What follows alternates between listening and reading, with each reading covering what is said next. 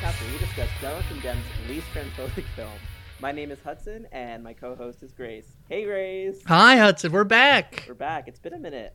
It has been a minute. It's been uh, pretty much almost exactly four months since the drop of our last episode. We talked Oh, wow. about Survivor the last time we got together. we yeah. sure did. Wow. And Survivor finished airing a season. Yeah. There's been a whole season on, on TV. Yeah. Yeah, and like somebody won it. I'm not going to spoil it here, even though it's like over. But Yeah. Yeah. you know, Um, but yeah, we're back. Yeah, Uh, we, we we- it was uh you know in September we recorded our last episode. Uh, I got uh, some very nice messages. I thought this was very nice for this little project that we started like in 2020. Um, people were sharing their like Spotify raps, and people were like, you know, you were my lo- most listened to podcast uh, or most consistent, like you know. So that was like really cool. So uh, I'm excited that we're back doing more. Hold up. Me too. It, I love Hold Up for several reasons. Like one, I get to talk to Grace, and two, I get to watch random things that I probably would never Yeah. watch. Like I don't watch a lot of movies at home. Not gonna lie. Like I love going to the movies, but just sitting down with a movie is a little bit hard for me. I'm, I'm ADD brain. I gotta like get up and pause and like do other stuff because I just can't. I just can't sit still. Yeah. Um, but yeah, we watched a. Well, I was gonna say a fun one. It's not really fun. we we watched one with with good mainstream appeal so like it had a Yeah. very um i would say like by the numbers kind of plot so it wasn't like uh really hard to figure out where it was going and when it would end and that's always really nice i feel because sometimes you're just like i have no idea what's going on with this movie but it's supposed to be two hours and 16 minutes long so i just have to kind Yeah. of sit here yeah. um, I mean, uh, you know, it's one of this one of the, we watched Philadelphia, the 1993 uh, film, uh, Tom Hanks, Denzel Washington, and you know, to me, um, this is one of those movies where um, you when you look back on it, you're like, oh, it's a little like boring uh, in some way. I'm like, oh, like I think the performances are are pretty good, but then some of the content, you're like, oh, okay. But then when you think back, it's like this is actually one of the first mainstream films. There were lots of other films that talked about HIV/AIDS, but not ones that prob- that got like theatrical releases. Um, and so, like, yeah, it is like an important milestone. It's just like now when we look back on it, like how many years later, we're like, oh. A little tame, you know? Like, uh, a little conservative uh, LGBTQ film, you know. yeah what did it get an r rating for what is it was it r Did it? you know i'm i'm, I'm That wouldn't looking- surprise me. I don't see it like on the IMDb or IMDb. I'm not on the Wikipedia right now, so I uh, I can't uh, I can't confirm this, but I imagine it should have gotten a PG-13, and if it got an R, I would be like not shocked, but like annoyed, you know, It's the time. It's the time, you know. because like there Yeah. really wasn't any much language. There was no gay like intimacy in the movie at all, Nope. um, besides a scene of them of two men dancing cheek to cheek, um, and. Uh, I see it was PG, but that could be that. I don't know that that ever gets up. It's rated PG for some graphic language and thematic material. Um, That's great, actually. See. Canada was PG. Yeah. If it was PG in the U.S., that'd be wonderful. Just uh, no, it's PG-13 in the U.S., which is still great because it that does make it really accessible to young people, um, which I think is really important. Um, TV 14. Uh, if it was on TV. Uh, Quebec rated it G. That's that's great. Go those- Quebec. yeah, those those Quebecois, they're they're Yeah. they're wild. They're wild up there. Uh-huh. Yeah. Yeah, I say up there because Um, it's six hours north of where I am. Yeah, I say over there. They're like east to me. Yeah. Um, but yeah, I mean, yeah, I mean, I love Tom Hanks. Uh, I like Denzel Washington. I just watched uh, the Tragedy of Macbeth. He's very good in that. Um, but um, yeah, I mean, uh, there's some stuff in here I think we'll get into that like where I would poke holes in the film. But again, we have to like put it in the context that you know, again, this is the first theatrical major release of a film that's talking about HIV. AIDS. Tom Hanks is by this point. Let me like, what has he been in by this point? Like, I feel like he's a big star at this Yeah. point. So for him to play a gay act, a gay actor, like you know, we can talk about like, you know, we we talked a lot on this podcast about how trans people should get trans roles. Um, uh, you know, I think like uh, straight people playing gay. I, I, you know, now I don't think it's as much of a, a big deal, but you know, um, at the time, you know, it's a big deal for Tom Hanks to play a gay actor. He had, you know, he's uh, this is after Sleepless in Seattle, after a League of Their Own, um, after Big. So yeah, he's like, no pun intended, he's big at this point. This is right before Forrest Gump. Forrest Gump comes out the next year, and Apollo 13. But Wow, and he won Best Actor for this film, so He did, yeah. Um, this this really, I think, you know, who who knows, you know, if he hadn't taken that role, like if he would be where he is today. Um, I mean, Is Tom if- Hanks the big to me? Sorry, I interrupted your actually good point with a stupid thought, so I'll let you finish. Oh, I was just saying, like you know, like who knows, you know, like would he, you know, I mean, maybe Forrest Gump was already in production by the time he won the Oscar, but you know, would people go out to see the movie if they didn't know like Oscar-winning Tom Hanks was in it? And you know, the, I'm just thinking about the trajectory. Imagine like the Tom Hanks who isn't like America's favorite like actor with the douchiest you know son in the world. Colin, that's a slander to Colin Hanks. Have you- No, I'm just Chet. You're talking about Chet. Yes. I know. Uh, he wins back to back here. He wins uh, 1993 and 1994. He wins for uh, Philadelphia and Forrest Gump. So uh, big year, big big 93, 94 for. Yeah. Um, and then and then Nicolas Cage wins next year, which uh, you For what? uh, uh, leaving Las Vegas. Ah, never saw that one. Yeah. Um, yeah, my point was going to be: is Tom Hanks? Tom Hanks to me might be. Oh gosh, I was thinking about like actors who are big enough where like you know when you watch them and you're just like, yeah, that's that's that actor. Like you can't. It doesn't matter who they're acting as. You're like, that's that guy. You know. Um, I always say this about The Rock that like I can't watch a movie. Um, uh, on the post show recaps theater, the first movie we ever covered was Jungle Cruise and the Rock's character is named Frank. I'm like, you're not Frank, you're the Rock. That's not you. You're Dwayne Johnson. You're not. You're not Frank. Um, I feel like Tom Hanks is he maybe like the best actor who I feel like does not have that thing of like you're just Tom Hanks. Maybe some people see that. Maybe some people are like you're just Tom Hanks the whole time. But He's he's kind of like that for me, but he's also like this is a, this is like a compliment, not a, a diss. He's like kind of Yeah. like uh, he's kind of white bread, and so you can put anything on him, and it's gonna it's gonna like work, kind of like. I, I think he's charming enough that like even in this movie he's playing like this guy who's like fi- he's he's like charming enough that you're like oh yeah I like you. You know. Yeah. but- I'm I'm like trying to think of an actor who's kind of like The Rock for me, uh, and I gotta say it's John Malkovich. Um, You just always see him as John. Mal- well, that's especially when you're watching Being John Malkovich. Yeah. He really feels like John Malkovich in that movie. I think the problem is is that I think being John Malkovich was like the first movie where I was like, oh, that's John Malkovich. Um, Right. And right. now, like, I mean, try watching Dangerous Liaisons after watching Being John Malkovich, and it's hilarious because I Uh-huh. can't, I can't see him as like someone in the French court in like what, like the 1800s, um, Yeah. where whenever you, I, I don't know what time period that movie takes place, but it's a hilarious watch if you think just, oh, it's John Malkovich. Yeah, John Um, Malkovich, yeah. yeah, I wanted Anyway. to know what, like, when you first saw this movie or heard about it. Yeah, it's a movie. I'm a I'm a pretty I'm a I'm an Oscar stan. You know, like I'm uh, I love the Oscars. Uh, not necessarily like the idea of the Oscars. That's all these rich people giving awards, but I just like. Um, I really like competition, so I like, and I like. Uh, so basically, there was a time period, probably about like I don't know, about ten years ago, where I was like, I'm gonna watch every movie that gets nominated for for the major categories, and so I feel like for me, Philadelphia was in that period of like at some point I was like, I'm like, oh, I want to watch a bunch of stuff that's been nominated for stuff like you know has a Best Actor nomination, has a you know whatever. And so that's when i went back and watched philadelphia but it was like it's just a little before my time. I was two when it came out. And um it you know and i love tom hanks. I feel like it's weirdly a movie that i was not like oh i need to watch immediately. But once i sort of like you know and it's specifically actually a type of oscar movie. I really like movies that end up that the oscars like normally like the slow boring character drama. I'm like that's my jam. I will like stay up to watch that, whereas I will like fall asleep in the Avengers. Not because I think it's boring. It's just like how my brain works.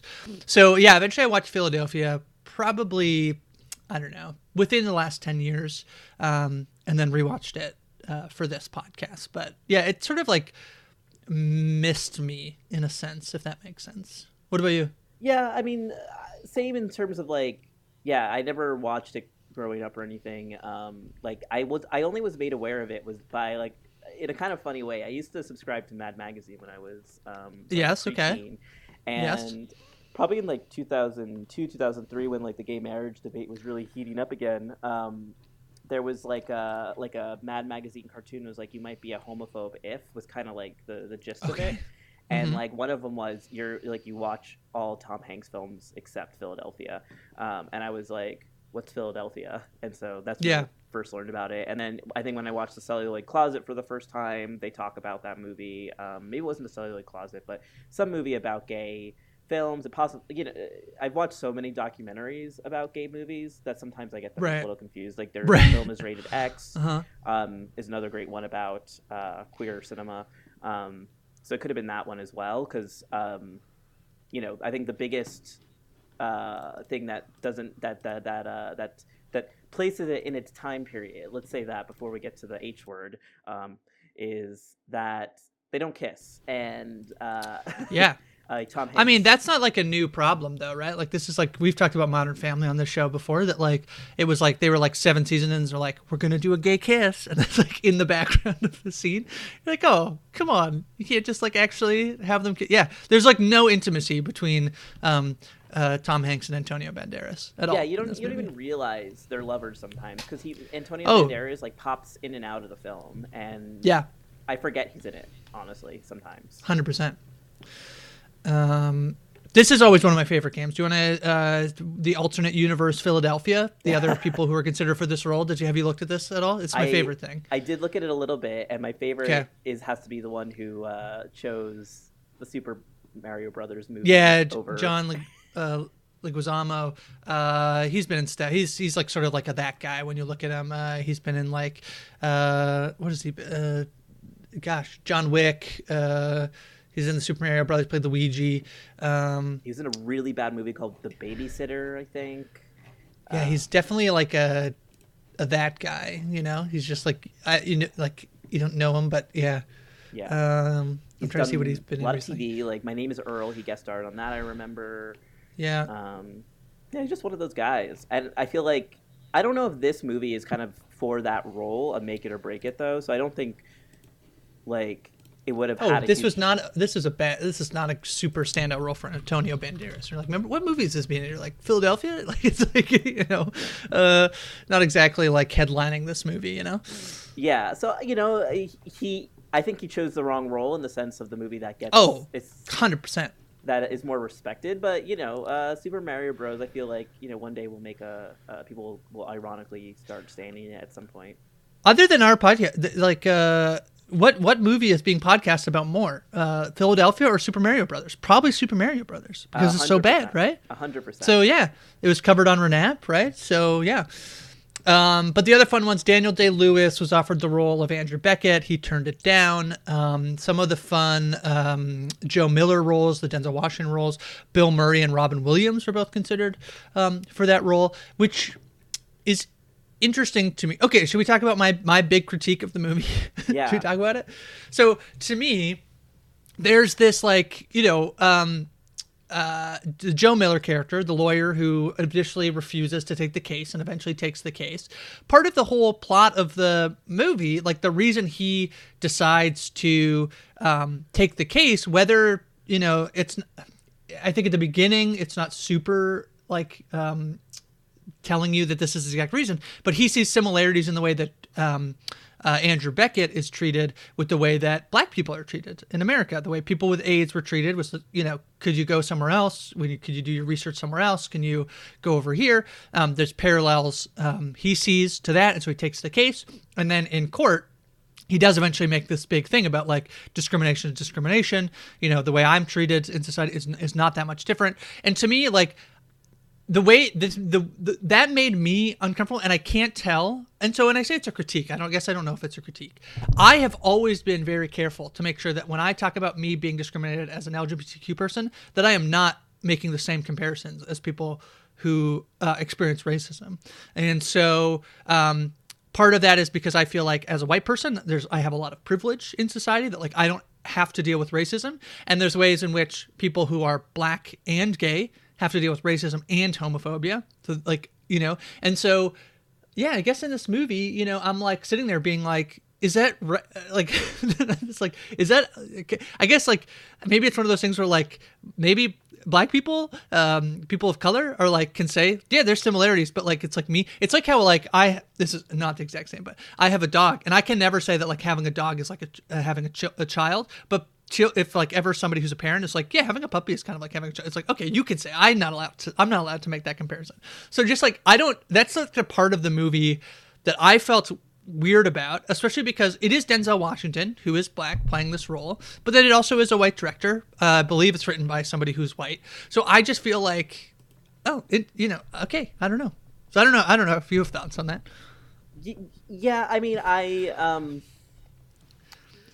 I don't have huge thoughts on it other than like it's very like uh, they wanted to make this this this connection happen really fast, so they had to like um, figure out a way to like um, do it in the fastest way possible, which I think is like the easiest way is boom, we hire a black man to portray this lawyer, and then we can add, we can make this comparison because um, it would have been interesting. Like you know, apparently this movie went through like 25 rewrites or something. So you know, right. when when white actors were offered this role, which also included um, canceled in my heart um, uh, Mel Gibson and James Wood. Uh, uh-huh. mm-hmm. Like like how would they have gotten to that point like what like where what was happening in the script to get these well gosh you hope that they don't be like oh it's kind of like racism i hope like mel gibson isn't like that you know it's kind of like being an anti-semite you know people just tell me to leave well okay so how would you feel if like if the movie was like if it's a jewish lawyers and like oh the discrimination is the same uh, well, like or similar, not the same. I guess the movie is never saying it's the same. They're saying there are parallels. I think my issue is that I have almost never been discriminated against for being a Jewish person, so I right. I can't make that comparison. Um, you know, I think that's part of my privilege of living in one of the most populous, like Jewish populous places in the country. Sure. Um, so and like, uh, so I really can't like I don't like they could make it with Philadelphia because Philadelphia, while is still a much more, it's still a pretty Jewish area, it does have less Jewish people. Um, so they, they, they definitely could do it with a Jewish person, but it's still the same thing. It's like it's the same thing in that like you still like even though it's conditional whiteness, you still have that protection that a person of color um, who is visibly black or um, any other race like deal you know doesn't have that ability to hide with you know um, yeah. I guess I guess to me it's like I wonder, you know, a little bit that like, yeah, this movie is made at a time where like very, you know, it's of 1993. Um, I do wonder, like, I guess I'm like, oh gosh, if the movie is gonna go there, I guess I I um, wish it would have been you know written by somebody uh, uh, who's black and but you know denzel washington like agreed to be in this movie which is not that like he gets to speak for all black people uh, but like he does he does perform this part he does he does do it. So, you know, I'm just like, you know, it's something that I've certainly like felt like I sometimes am like, yeah, make sure you're not like, I'm not making saying that being LGBTQ is is this the exact same as like experiencing homophobia is not the same as experiencing racism.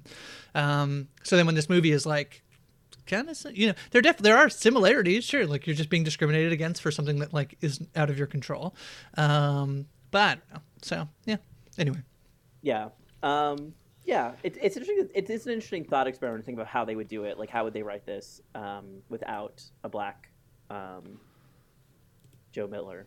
You know. But... Well, that's the other thing too. I'm like, if they like have Robin Williams in this movie, like as Joe Miller, like all of that stuff gets taken. You know, it's a, it's a slightly different movie. You know.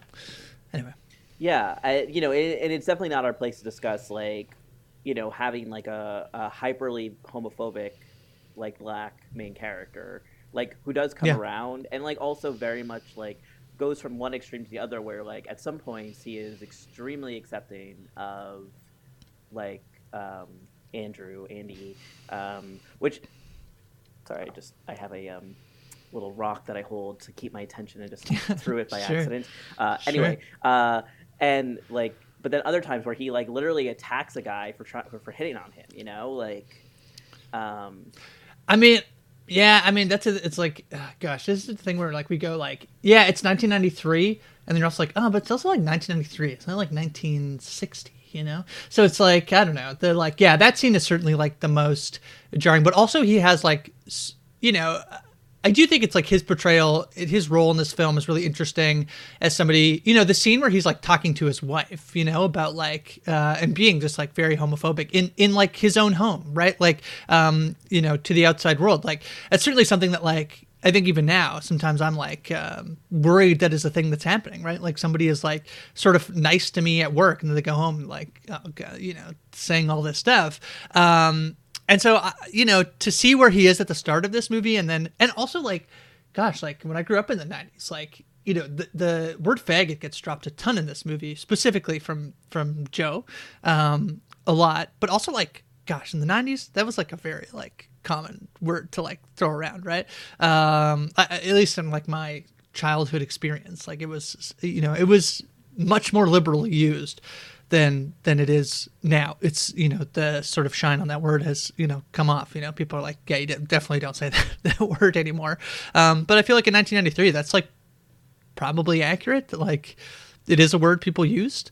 Um, so I don't know. I kind of I kind of don't mind the like story of him being fairly homophobic to then like coming around because so much of his experience um, and the reasons he's homophobic like are societal based. They're like in his own head. He's like never really met queer people. So then as soon as he does, which is something I say a lot of like, um, you know, like my parents were, I don't think my parents were homophobic, but certainly were more homophobic than they are now because they know like a, a, a, queer person, a trans person in me, um, and having like getting to like experience that and like get to and know me and know who I am. It's like it has changed their views, right? Which I think is what this movie with Joe is trying to do, which I actually think works really well. Yeah, and I mean, like also in general, I feel like you know they wanted people to come to this movie seeing you know Tom Hanks film and you know mm-hmm. be like, oh, if Tom Hanks is gay, I guess like it's okay. like all American. Yeah, hundred percent. Yeah I mean, obviously he's not actually gay, but you know, um, in in in the movie, and um, I mean, it's it's it's kind of like sad to say, like you know, like you that like it had to be someone like Tom Hanks to play this character to make it as this movie as big as it was. Like, um, do we have Kinda a list did. besides Daniel Day Lewis who? I don't see other, um, but let me let me look it up while we're chatting. Yeah, I don't think Daniel Day Lewis would be as well received as Tom Hanks. Like um, wait, am I? I always get Daniel Day Lewis and Daniel Craig mixed up. So, I um, thinking... Daniel Day Lewis is like Lincoln, and um, what else has he been in? Uh, a bunch of stuff. Uh, is um, let's see here. Um, there will be blood. Gangs of New York. There will be blood. Lincoln, The Phantom Thread. Um, yeah, been been stuff. I think Daniel Day Lewis is the opposite of Tom Hanks in that I never know when he's in a movie. Like sure, sure. Like I never know it's him, sure. and I'm like, oh, like I can't, I cannot picture what Daniel Day Lewis looks like. Like I just get Daniel. Yeah, that's Craig. fair. And like I was thinking, wow, like Daniel Craig, if he was in this movie, would he be Bond? Um, my bad. Yeah.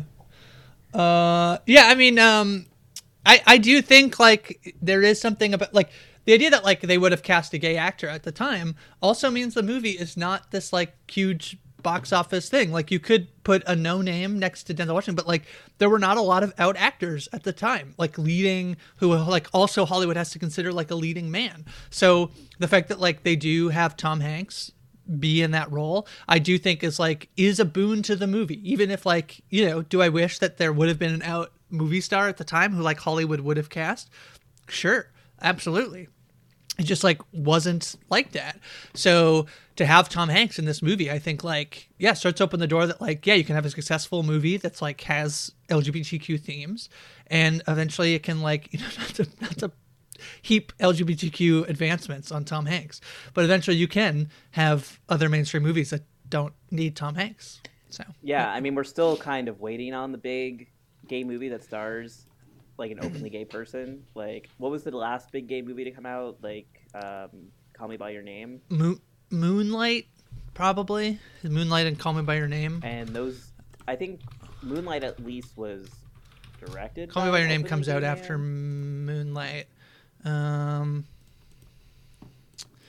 uh, Moonlight came out in 2016, uh, directed by Barry Jenkins. I don't yeah, Barry Jenkins, I believe, is openly gay, but I don't believe the actors in the movie were were openly gay. Uh, in Moonlight, I don't believe that they were, but I'd have to look that up. Um, yeah, and then Call Me by Your Name, definitely. Yeah. Not uh, lead. Uh, we got Cannibal yeah, and we so. got uh, Timothy.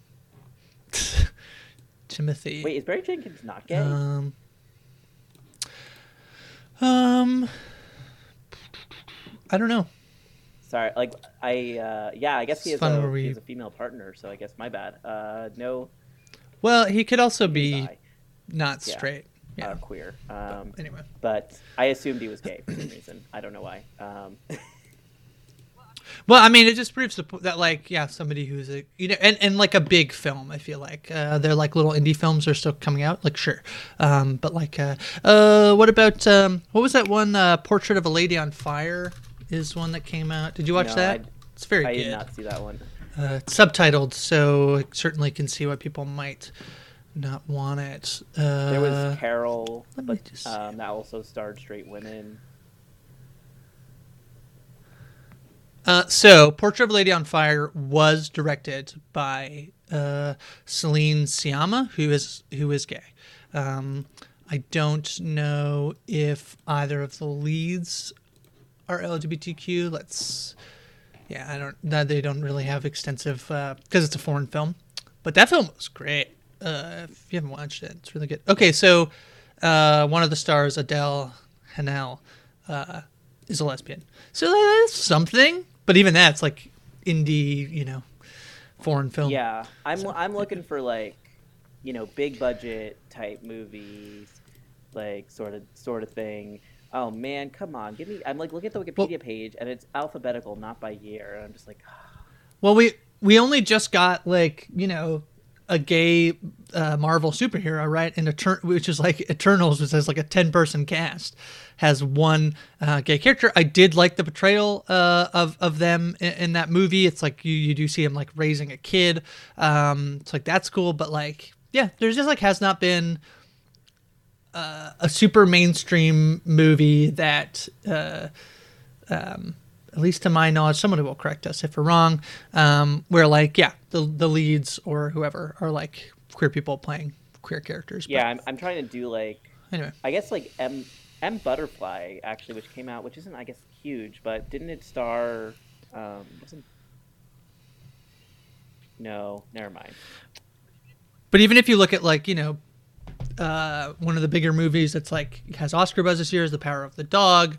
Um, has queer queer uh, themes. There's nobody, as far as I know, there's nobody queer uh, in that movie. So anyway, Yeah, it's it's a little disappointing. Just like to think like we can't even like come up with one, um, you know. And I'm I'm like trying to quickly do some search of like any like big movie in the past couple years, and really nothing is nothing like. And obviously this is just a U.S. based, like, you know, North America sort of look. Like there's definitely movies in like you know other regions that may be like like a portrait of a lady on fire which you know is french um and oh they're saying like rocket man but rocket man had a straight man playing like i was so annoyed when rocket man had a Yeah. straight man playing elton john and elton john was like oh he's, he's gonna do great yeah, I love that movie, but i did not like that movie but maybe 10 years we can uh, talk about it in the shadow of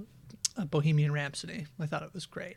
i did not see So, bohemian rhapsody because um, i was like i do not yeah. want to see bohemian rhapsody Yeah.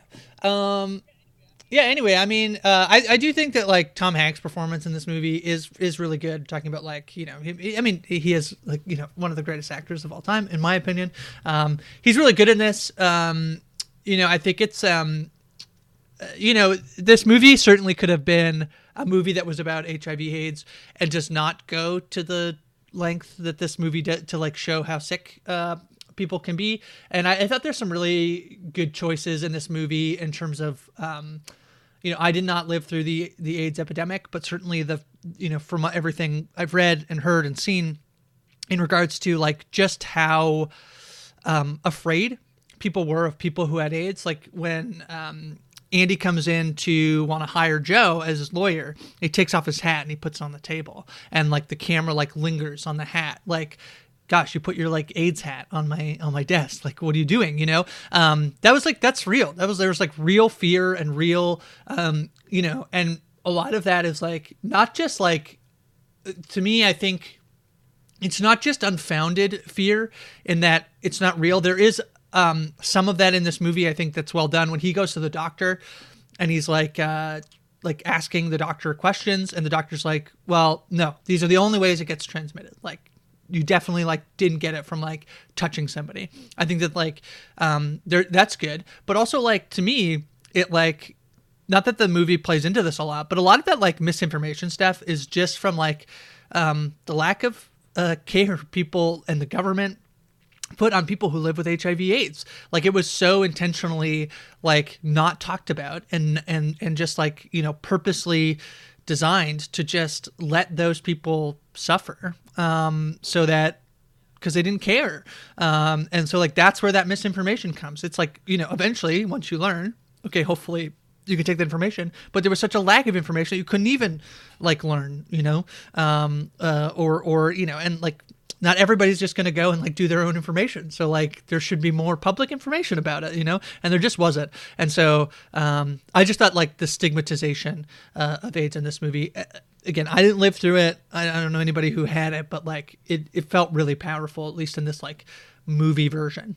Um, yeah, like and like in that same vein, it's like I feel like there's um, they highlight the like double standards of getting like or you know um, getting HIV through sex versus getting it through like a blood transfusion. A blood transfusion. Like they Yep. they very they they purposely highlight that um, in the movie. And it very it feels you know we, we you know we are living through a pandemic right now and it, it, even though it's a much you know less fatal Uh-huh. pandemic um, well I don't think HIV was ever considered a pandemic in the United States.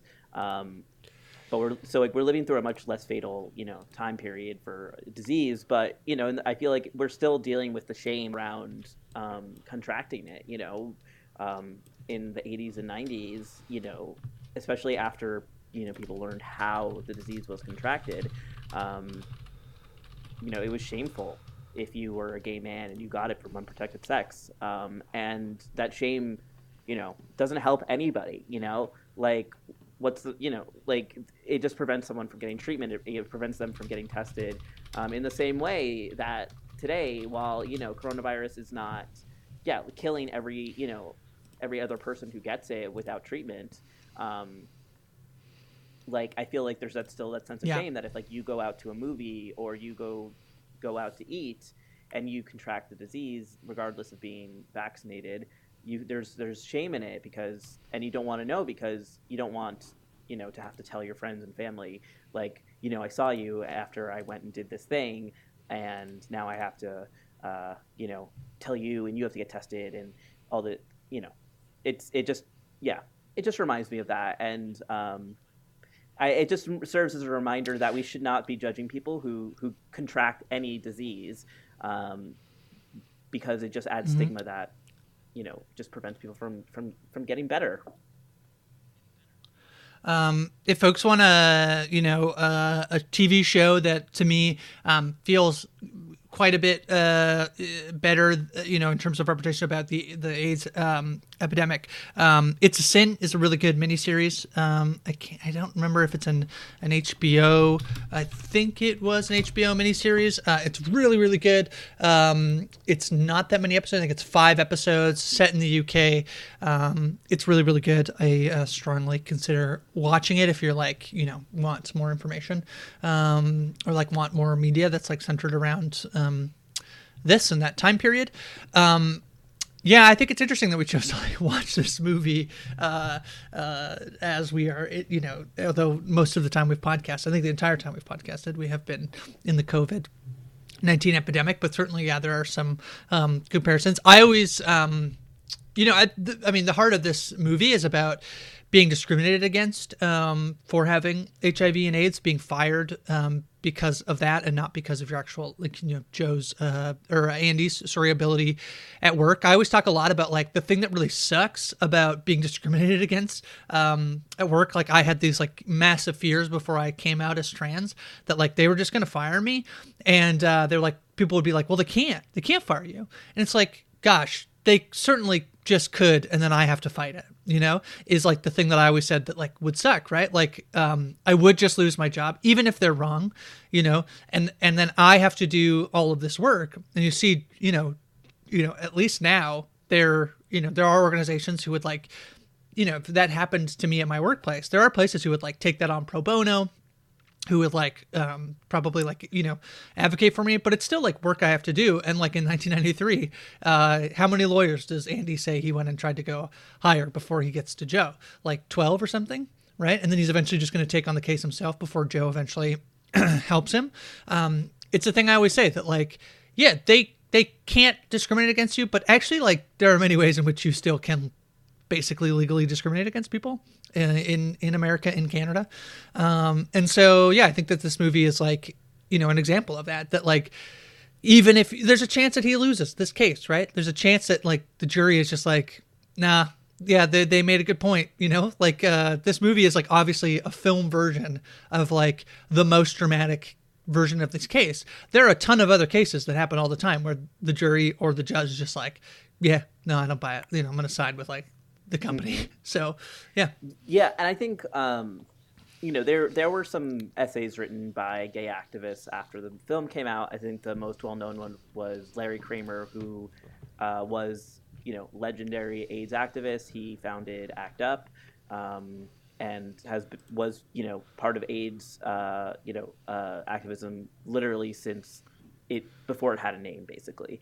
Um, and he was saying how this was so implausible that this man would be fired because the it, his his his disease would fall under the um, the ADA, which uh, protects disabled people, and it just it like you know it, it, it reeks of this like inability to understand that a lot of people don't have this like even what this character Andy has of like the ability to get a lawyer and resources. A lot of people don't have those resources. He is a lawyer. Yeah.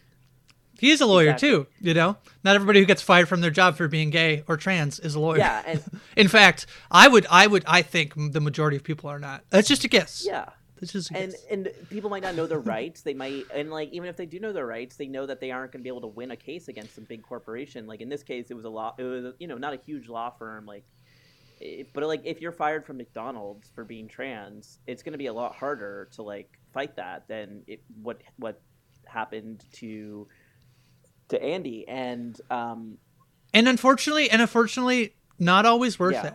Um, I um, was uh, there's a TikTok that I was following in which um, this woman was kicked out of a store. It's like has to do with like a, a service dog. She had her service dog off a leash, and like the reason that they don't have a leash on the dog is like such a tangent, but like the reason the dog is not on a leash is because if she has a seizure, the dog needs to be able to go get somebody to come and bring them back. So the dog, for safety reasons, can't be on a leash. If like it's on a leash and it ends up being like tied to the human, there's nothing like they can do. And this like store was like, no, we can't have dogs off leashes. And they're like, no, it's literally against the law for you to tell me like we have to like if we put our dog on a leash and we have to leave, like I have all the paperwork to show you. And um, so anyway, they get like asked to leave. They like don't the store doesn't let down. They leave, and then everyone's in the TikTok comments are like, sue them, sue them. And she's like, there's no point in doing that. There's like absolutely like I can like file a complaint, but it's like it is not worth it for me to have to try and like put up a legal battle that they like kicked me out of a store, you know, and that's like a very small example, but like being discriminated, there there is a level in which being discriminated against it's it's too much onus for a person especially if you're somebody who is like uh, disabled you know if you're lgbtq you're more likely to like you know um you know have have lower income have you know there's all these reasons why like you are not in a position where then you can like fight a legal battle, you know? Um, and so it's just actually not worth it. Uh, there's a, there's a limit between like, I wasn't discriminated against enough for it to be worth it for me to like fight that battle, uh, which is like incredibly sad that that's our society, but like that is, that is absolutely yeah, true. I agree. I agree too. I, I, I worked in an office place where I would hear transphobic comments once in a while and, you know, I was not out there. Um, you know, I was quote unquote stealth so, you know, people would just say these sort of things in front of me without realizing like how fucked up it was. And it, for me, it was not worth dealing with because I didn't think HR was going to be on my side. You know, it's like they're here there to protect the company, um, and like yeah, it, it's it's just like like this movie is an extraordinary circumstance where someone with the resources is able to do this fight, and it is a little frustrating to say like with Larry Kramer saying this couldn't happen because of the ADA, and I'm like, no, this happens all the time. The ADA barely protects disabled people, and there are a lot of disabled people out there who don't agree with the ADA's like implementation and what it does. And um, yeah. you know, there's there's a lot of good arguments for why it needs to be changed. Um, and you know, it was '94. I mean, this is a movie where like this is a movie where like the bad guys are explicitly bad guys. Yeah. They're explicitly evil, you know. But there are lots of ways in which like the exact argument that they make, like Joe, Lo- or I keep calling him Joe. He looks like a Joe. Is he a Joe in another movie? Is he? I think Tom Hanks. Play, I think in like Sleepless in Seattle or something. His name is Joe. But Andy, you know, the whole like losing the paperwork, the whole thing where they like set him up to frame him, like in another job, that just works. Uh, everybody toes the line of like, yeah, we didn't know he had AIDS, you know, and it just works. And so, um, yeah, the idea that like there aren't ways in which companies can just discriminate against people just because ADA is, but does ADA make it um, less likely for people to be able to be discriminated against? 100%. Absolutely. It's like better, but it's not perfect. It's not, it's not, you know, this like irredeemable thing that like well, ADA is in place, so like nobody, definitely nobody's getting fired from being gay. like this is not true. Yeah, and then the other issue is like like this is like pre all the terrible contracts that became like that people that companies started pushing on like minimum wage workers back in the day and like forced arbitration, um, which basically Yeah. means that in like you have to internally settle it, and you're not allowed to take it to court. Um, Right. which nowadays uh, it's starting to be dismantled that sort of thing like um, you know um, judges are saying like that's not like you can't do that um, but this you know for Right. a long time and probably during the time period when this movie was out maybe not maybe things were still okay for for workers in the in the 90s you know when my parents they uh, they they decided to have children they said the, the world looks okay right now we're gonna have kids Yeah. Yeah. Um, so maybe the Uh, 90s were okay. yeah. Um, in terms of workers' rights. You could buy a house. Yeah. Back then. Yeah, I dream of buying Um, an apartment. Yeah. Yeah. I mean, the other thing too, I think it's like interesting here is like when you talked about like um, your coworkers making like transphobic comments and like um, there is this thing, and I've talked about this before on this podcast. So, you know, like I might be like, um, whatever, but uh, repeating myself. But there is this like idea. I often feel like as a queer person, as a trans person, that like I'm trying so hard to not feel like I am like causing trouble is the bad word, but like being an inconvenience, creating a stir, causing an issue. You know, like somebody misgenders me, and it's like, uh, do I correct them now, or like was that a mis- that was that was probably just like a slip up or like a mistake, or they don't realize. Um, so then like I'm not gonna say anything, and if I say anything, like I'm creating conflict, not them. You know, it's like um, these like very complicated feelings. Like you feel like you are being uh in ways like mistreated at work but i think because of our like you know we always are trying to like i think for not always but like many of us are often trying and people who you know were closeted for a long time you know are often feeling like we have to like conform to society like hide ourselves you know fit in. And so you can become really good at not creating a s- like a disturbance or creating a scene you know? And so then when stuff happens even when you're out you're like there's a little piece of you that like reverts back to that. You're like don't don't say anything because it's like it's fine. It was probably an accident. It's no big deal. Even though you are like if you know i would tell somebody else who like gets misgendered like correct them. It's fine. Like let's you know if i was there you know i would correct correct them. Um but personally it's so much harder when you're in that position. And so there's ways in which like yeah there's those little things add up like at your workplace in your you know whatever yeah. so and the yeah. other the other side of that is that if you do become the person who makes an issue out of you know people being transphobic like in, intentionally or not intentionally is that they're not going to want to hang around you because they're worried they're going to get in trouble Yeah. and so Yeah. there's like it's really a double edged sword um, if you're someone who is who deals with microaggressions at work which is like a lot of people these days you know yeah um, Also, just say I'm I'm not going to. If, if any of my coworkers are saying I'm not going to HR if you misgender me, it's just if it feels like you purposely and intentionally misgender me all the time, I might go to HR. That is it. But if you like flub up, even if you like flub up a lot, I'm probably I'm probably just like oh, it sucks that they keep flubbing up, you know. Um, anyway. Um, yeah, we haven't Yeah. really, you know, we, we, we never really got into like the meat of what the movie's about. I think, I think, uh, you know, it's it's it's loosely based on another person's on someone's life, and um, Mhm. fittingly, there was a lawsuit that they tried to. So the the family of this person, I believe his name was Geoffrey Bowers. Um, I have to look at my Yeah, Geoffrey Bowers. yeah. So, uh, so the dir- director of the film he sued the writers of the, the makers yeah, of this film. um, he didn't. I believe his family did because he he had passed by that point. Um, Oh, yeah. But Right, it was right, a very right, similar story where he was discriminated against about because of his HIV/AIDS status, and um, they and they actually had interviewed his family about, and I believe him as well about um, his experiences, and we're going to make a movie about him, um, and then scrapped it and instead made something that was the same exact plot, basically. Except I think his his discrimination occurred in a different arena, like or something. I don't I Yeah. don't remember the exact table, um, information, but yeah, the the movie you know it's it's very like it's Tom Hanks is a successful lawyer at a big hotshot law firm that um, represents big corporate clients. And the first scene of the movie is him going up against the um, the lawyer uh, Joe, who uh, is considered an ambulance chasing lawyer, like will take on any sort of case.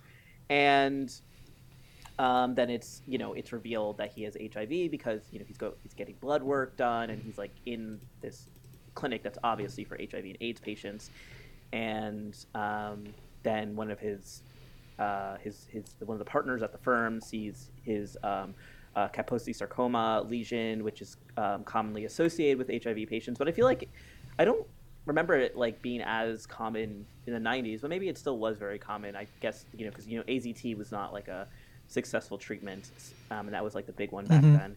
Um, and so they they they fire him um, for incompetence, uh, and then yeah, then he goes. To, then the, then the rest of the movie is like you know he once he convinces Joe to be his lawyer, the rest of the thing is a it's a courtroom drama for the, the last like hour of the film, um, with Yeah, lots of like, uh, you know, did you know that he had AIDS? No, he didn't know. Trying to prove that like he was a good employee up until the point in which they like discover the lesion. Um, bringing in other people who are like, you know, another woman who like had a blood transfusion. Um, yeah. Anyway, it's uh, yeah, uh, some out some outbursts from Joe Miller, the intense yeah. lawyer. I would say Yeah. the biggest thing about this movie that I would say um, would still work in a film today is how supportive Andy's family was of him. Um, Oh, I love that. I thought it was so great. I love the scene when he's telling them that he's going to sue them, the company. Um, and I thought it was this like delicate balance between everybody being supportive and also there, there's this like really clever thing I think where they do where like the I think the sister or sister-in-law is like I am just kind of worried about mom. And I think like clearly the parents are sitting there being like supportive um and good and i love the scene i love that like uh andy is like hold like holding the baby. I love he's like feeding or the the baby is asleep. I can't remember. Um and it's just like feels uncommon right? Like so many lgbtq stories that are films the central tension can often be about like how you don't have family support. And so um, I love that like his brother's like, you know, I'll support you whenever. I love that this because it feels so much truer that like, you know, I am worried about how this will play on mom.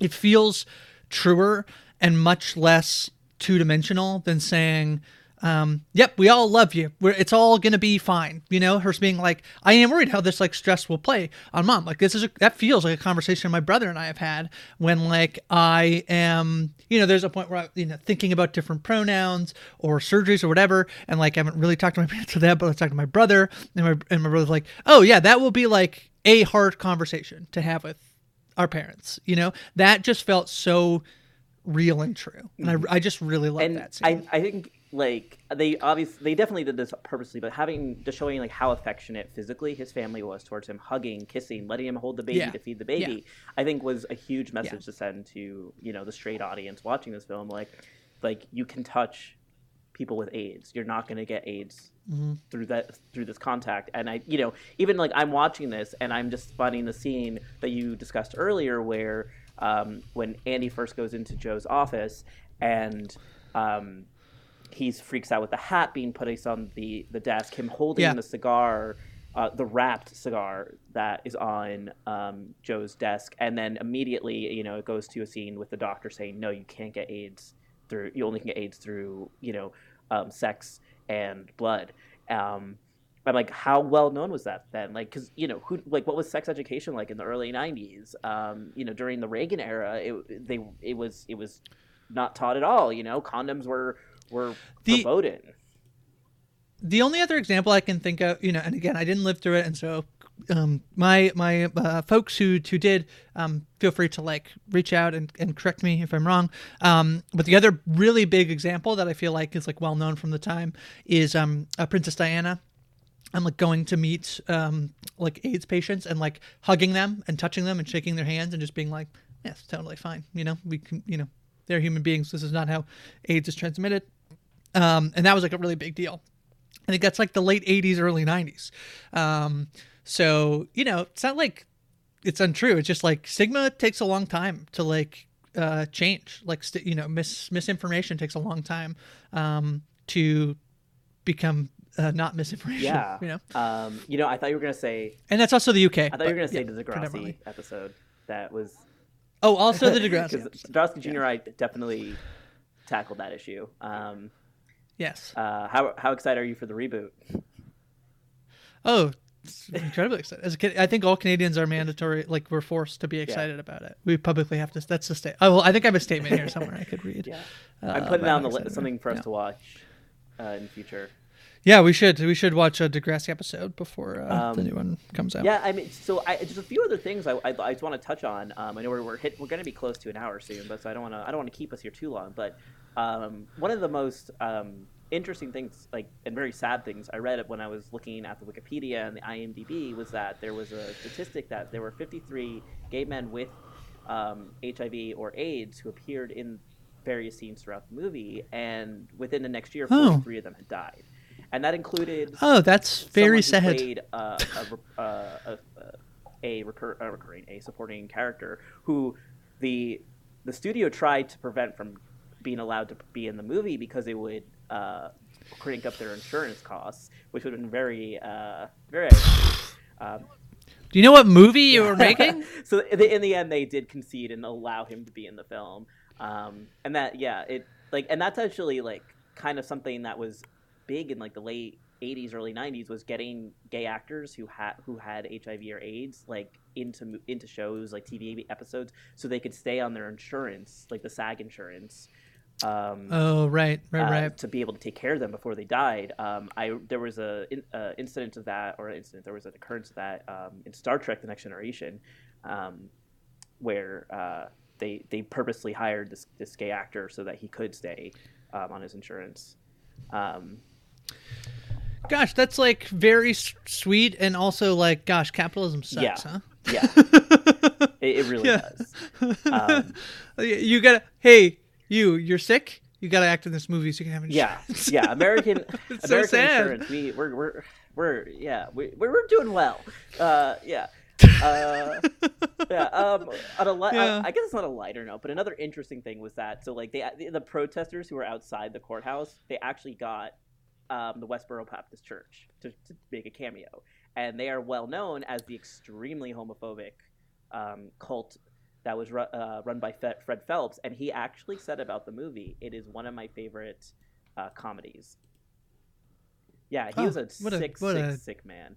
Um, highly recommend um, listening to or reading his granddaughter's um, book about leading the cult. Um, Megan Phelps, uh, yeah, like I, I listened to it because I prefer audiobooks, and it was a really informative and great read, especially about trying to get people out of radical, like from being radicalized in a very dark place. So, yeah, I fell into like uh, just you know not I didn't fall into the West, West, the Baptist church. I didn't become a part of them, but like you know YouTube videos on like what the hell they're up to. It's like it is it is Yeah. wild, uh, just truly horrendous awful people. So they have a cameo in this Yeah, movie. so- what? so, you know, the court, when they show the protesters outside, yeah. they are some Yeah. of the protesters protesting against. Who who who got who decided to do that? up. I'm so mad. But then got to be in the movie. That's Yeah. ridiculous. Anyway, whatever. Um, whatever. yeah. I'm mad about something from yeah. 1993. And just remember, the Westboro Baptist Church is like basically like defunct at this point. Like the the daughter of Fred Phelps runs it nowadays, and they're kind of like a Yeah. laughing stock at this point. Um, but Yeah. I would say the best thing to watch about them is like most ha- hated family in America. It's a documentary by Louis Theroux, um, who is a British Gonzo documentarian, and it's probably on YouTube. Yeah. Um Yeah, I thought the ending of this movie is inter- the like um the home movies of uh Andy as a kid. That was an interesting choice of like I get the like theme. It's so sad that like yeah, it's like his happiest moments have to be of him as a kid. Yeah. Anyway, um yeah. Um we were talking about this is the first theatrical release. I think at some point we should watch and the band played on, which is like the TV movie that came. Uh, it um, is sort of considered like the first uh, TV movie to cover uh, the HIV/AIDS epidemic. Uh, as a I- as an interesting cast: Alan Alda, Ian McKellen, Lily Tomlin, and Richard Gere. I we read, should watch I read that, that, book. point. It's a really thick one. Um, Oh, yeah, okay. I read it about Yeah, I read it's it a big about book. years ago. Yeah. Um, and I was sitting on a bench, and this person sat down next to me and asked what I was reading, and I said, "Oh, a book about AIDS," and then they, that person quickly got up and walked away.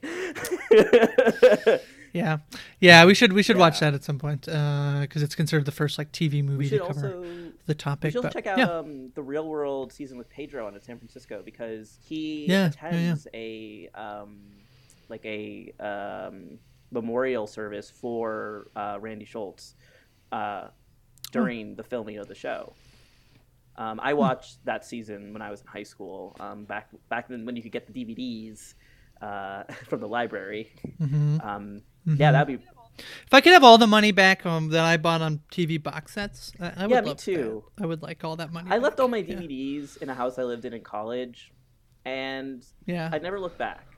But I probably spent Yeah. thousands on DVDs. yeah. There's probably thousands of dollars, like not now, but at the time when I bought them, like thousands of dollars worth of DVD box sets in my parents' uh, um, Yeah. yeah, uh, house. Yeah. Yeah. I, Anyway, any any other yeah Philadelphia I, I do have I one know. last thought, and it's just you know it, it really Mhm. reminds me how much we do take for granted, like HIV and AIDS these days. Like a lot of people Yeah, still die sure. from the disease, um, especially Yep. you know in America, it, it disproportionately affects Black people and poor people. Um, Yep. And and addicts as well. Um, there was like you know when, when Mike Pence was the governor of Indiana, there was a huge outbreak of uh, HIV infections due to shared needles um, because of his lack of doing anything about the opioid epidemic. Um, and yeah, you know, like we have PrEP, we have PEP, we have, um, you know, we have medications that make, you know, living with HIV just a like a chronic illness, not a death sentence now. Um, Yeah. and you know we're, we're so we're, we're so blessed that like we are in this era and you know there's they're, they're they're trying to develop you know a vaccine that will you know prevent people from being able to even get it um, like we may be living at a point where hiv is eradicated Oh yeah, I, I saw that that they are using the mRNA vaccine. They have um, looked into whether it can um, uh, cure it. That's that's quite yeah Yeah.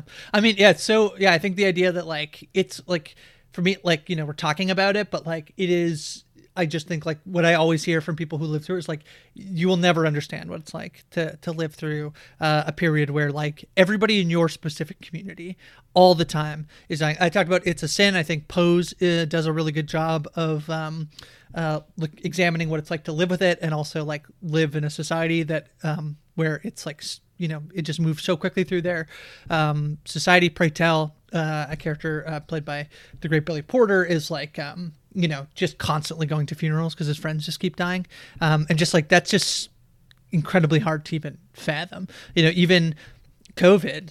You know, it's like it wasn't really until Omicron that I was like, oh yeah, a bunch of people are getting it, but nobody was like, nobody I know died. For me personally, nobody I know died from it, but people, you know, during the AIDS epidemic, it was like all of your friends just got sick and died. yeah Um, you know, so yeah i just i yeah it's really something i think yeah we just need to be really you know thankful as younger queer people you know and we i think it's something you know when you when you talk like i think a lot of people you know they love making their boomer jokes and there are like you know older gay people who can be kind of reactionary in their point of view but there's also a lot of gay people who live through seeing like all their family and friends die and we have to really take that into account that that's something we, we, we won't deal with it, like hopefully obviously knock on wood uh, Yeah. um yeah, and yeah, we lost a lot of you know. Think of the amount of people in our community like who aren't around because uh, of the inattention um, that the AIDS uh, epidemic was was given is like truly sad. Um, a whole generation of people who were lost. So Yeah. Yeah. Um, sorry, just to kind of end this, up, like not not end it, end it, but you know, kind of get to our uh, our question um, on such a somber note. But Oh, you yeah. know, it is time to ask that. I think. Um, so, Grace, what do you think? Do you think it holds up? I, I do think it holds up. I think that like you know I do think um, there's ways in which this movie does feel dated, but I think overall I think it's like actually I, this is actually one of the movies that I feel like the more we talked about it, the more I appreciate it a little bit. Like when I'm watching it, I'm like yeah, it's all right. And then the like as you sort of like examine what they're actually trying to do in the movie, um, I do think it's like it is really good. I think the performances are really strong. I, I think that that you know, as I'm sitting like rethinking about that scene where his parents are supportive, I think that that's like his whole family is where I think it's like really powerful. Again, I talked a lot about how I I like the like uh, character development that they give to Joe in this movie. So yeah, I think overall it it holds up. I think it's well worth watching, even if you can like watch it with this like lens. Like yeah, it's made in 1993. You know, there's ways in which like that's going to like um, color the movie, but yeah, overall I think it's it's it does. yeah. I, definitely agree with you. I think um, the way it was made was in a way that is still like really easy to watch in a contemporary setting. Like there's films you watch and it's like it's full with references you don't get because like it's so of its period. And this movie really I think tried to be like timeless in that sense. Um, and I really appreciate that. I do. I don't think I would recommend people to watch it just because it is. It's a little boring to, to me. It was a little boring once it got to the courtroom scenes. But I'm just not. I'm not a Law and Order type of person. Um, and it does take like an hour of the film in the courtroom. Uh, I was. I was. I was counted. Uh, Yeah. Like I. um, yeah. So I don't know if I would necessarily recommend it, but I would say that if you are someone who wants to see like you know what the majority of America was like, you know, their what their you know experience with HIV, HIV and AIDS, like, and what how they were exposed to it in terms of like understanding it was in that time period. This is the movie to watch. Like, it's not offensive. It's, um, yeah, it's just it's a, just a good film. Um, yeah, that's how I feel. Yeah. Grace, what are we uh, going to be uh, discussing next week? All right, we're gonna, uh, you know, my favorite uh, um, genre of television, which is um, uh, sitcoms that aired on NBC on Thursday nights in like the late, uh, you know, uh, aughts, uh, the 2000s. Um, we're gonna watch an episode of 30 Rock, season one, episode three, blind dates. Um, Jack sets Liz up um, on a date with a lesbian. So First episode of Theory Rock I saw. 30, 30 Rock.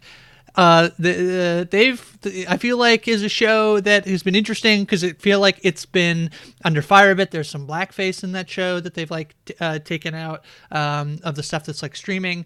Um, so I'm like in- intrigued. This is like very early 30 Rock, uh, season one, episode three. So I'm like intrigued by this one to see how they tackle uh, you know gay Yeah, themes. and you know, Thirty Rock is one of those shows that's very of its time, in that there's the references they pull are just like you, like they. Yes. It's like a million references a minute. There's sports, there's politics, there's comedy references.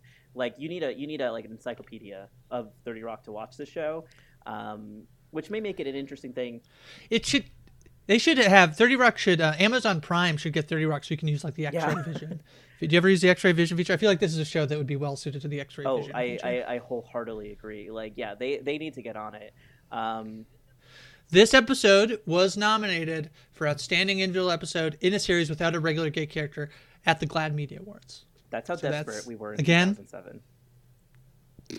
that's right. That's right. We'll see. We'll see. All right. Well, uh, I'm looking forward to it because, like I said, 30 Rock, 30 Rock is one of my favorite shows, even though it is problematic as all, but it also was way ahead of its time in a lot of ways, too. Yes. Yeah. Should be fun. All right. Well, I'll see you then. All right. Bye. Right. Bye.